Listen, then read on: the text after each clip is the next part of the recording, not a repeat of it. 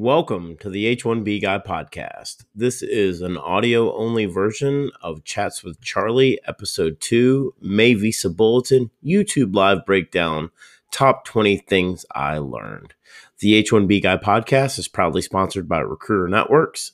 Com, the smart solution for digital perm ads since 2001, and by Path to Canada, the ideal plan B for high skilled immigrants currently in the U.S. whose status may be uncertain. The H1B guy here, and today, Chats with Charlie, episode 2, May Visa Bulletin, YouTube Live breakdown, top 20 things I learned from the Chats with Charlie that was originally live streamed by the Department of State on April 23rd, 2021.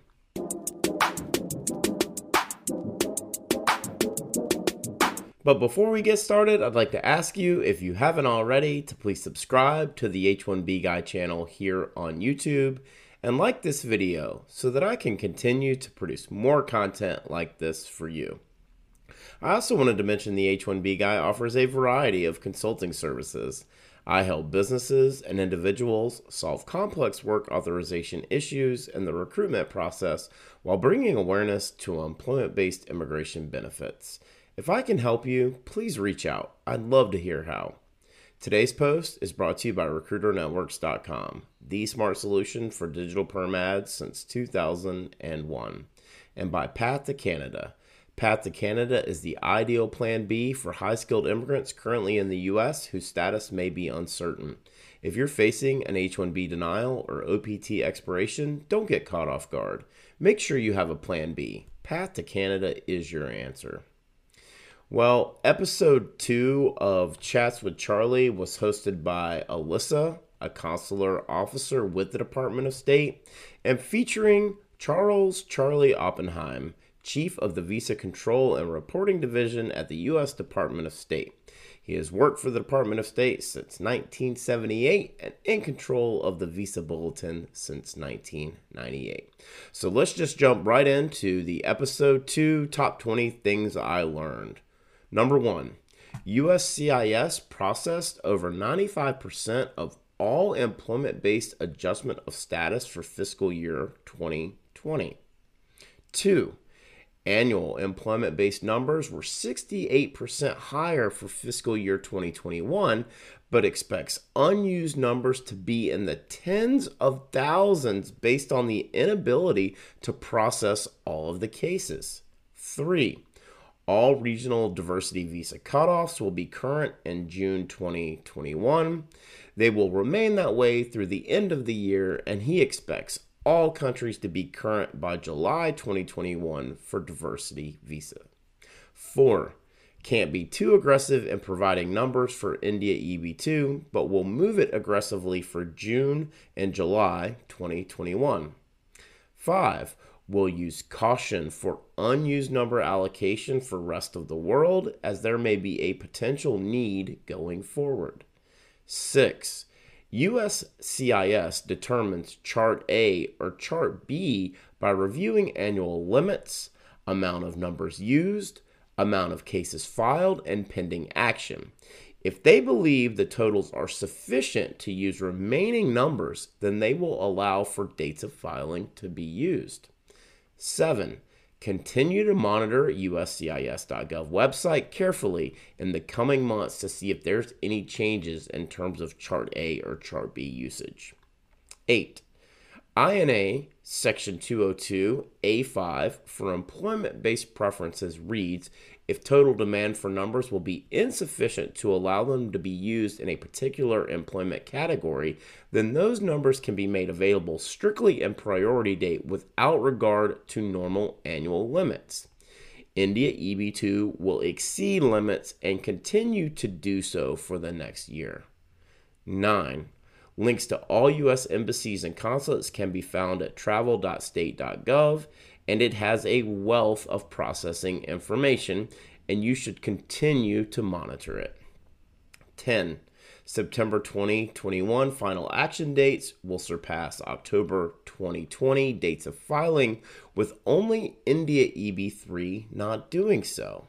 Expects all final action dates to continue to advance.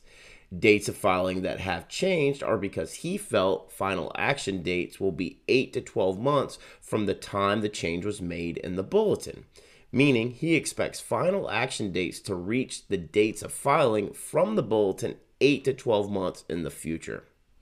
11 predicts aggressive movement of June 2020 employment dates. All June 2021 dates will move aggressively, at least at the rate of May 2021, if not more, and may slow down in July 2021 to some extent, but that may not be likely either. 12. Definite no on India retrogression.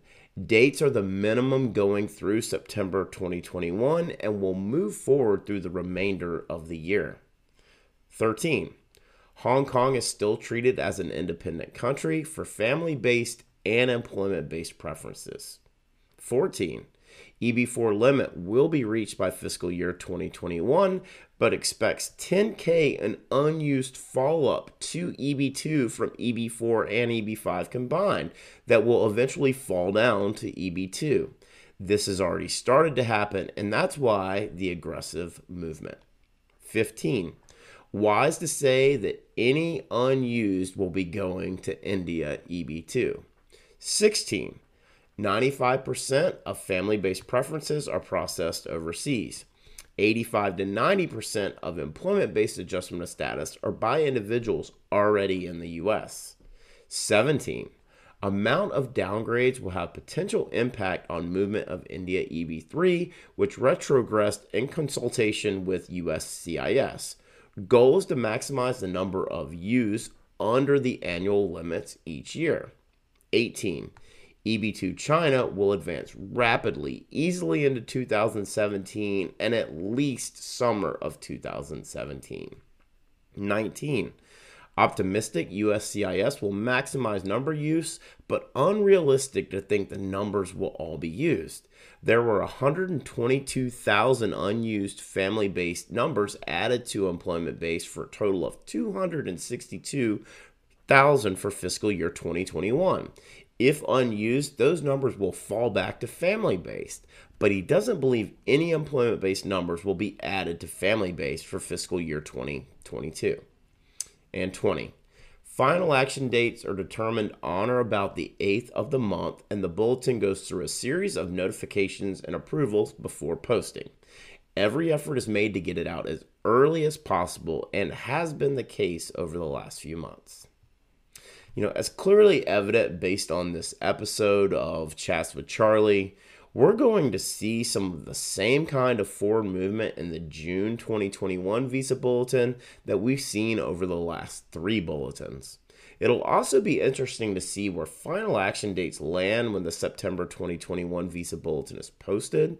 As based on the expectations discussed in this episode, Charlie believes that they will exceed dates of filing from the October 2020 visa bulletin for all categories that I cover here on this uh, channel except for India EB3.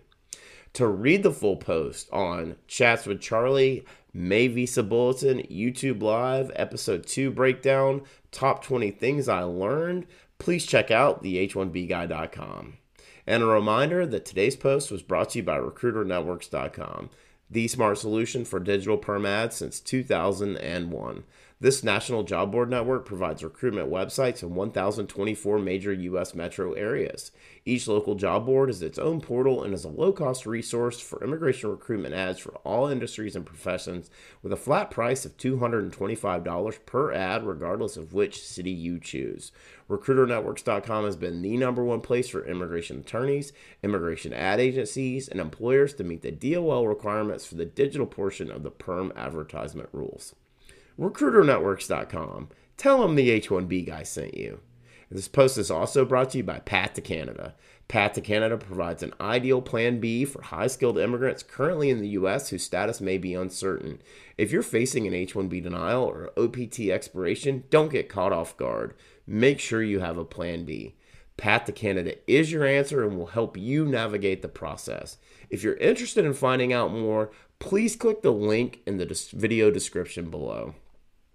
Just wanted to ask you again to please like this video, subscribe to the H1B Guy channel here on YouTube, and click the bell for notifications so that you're notified anytime we post new content here to this channel.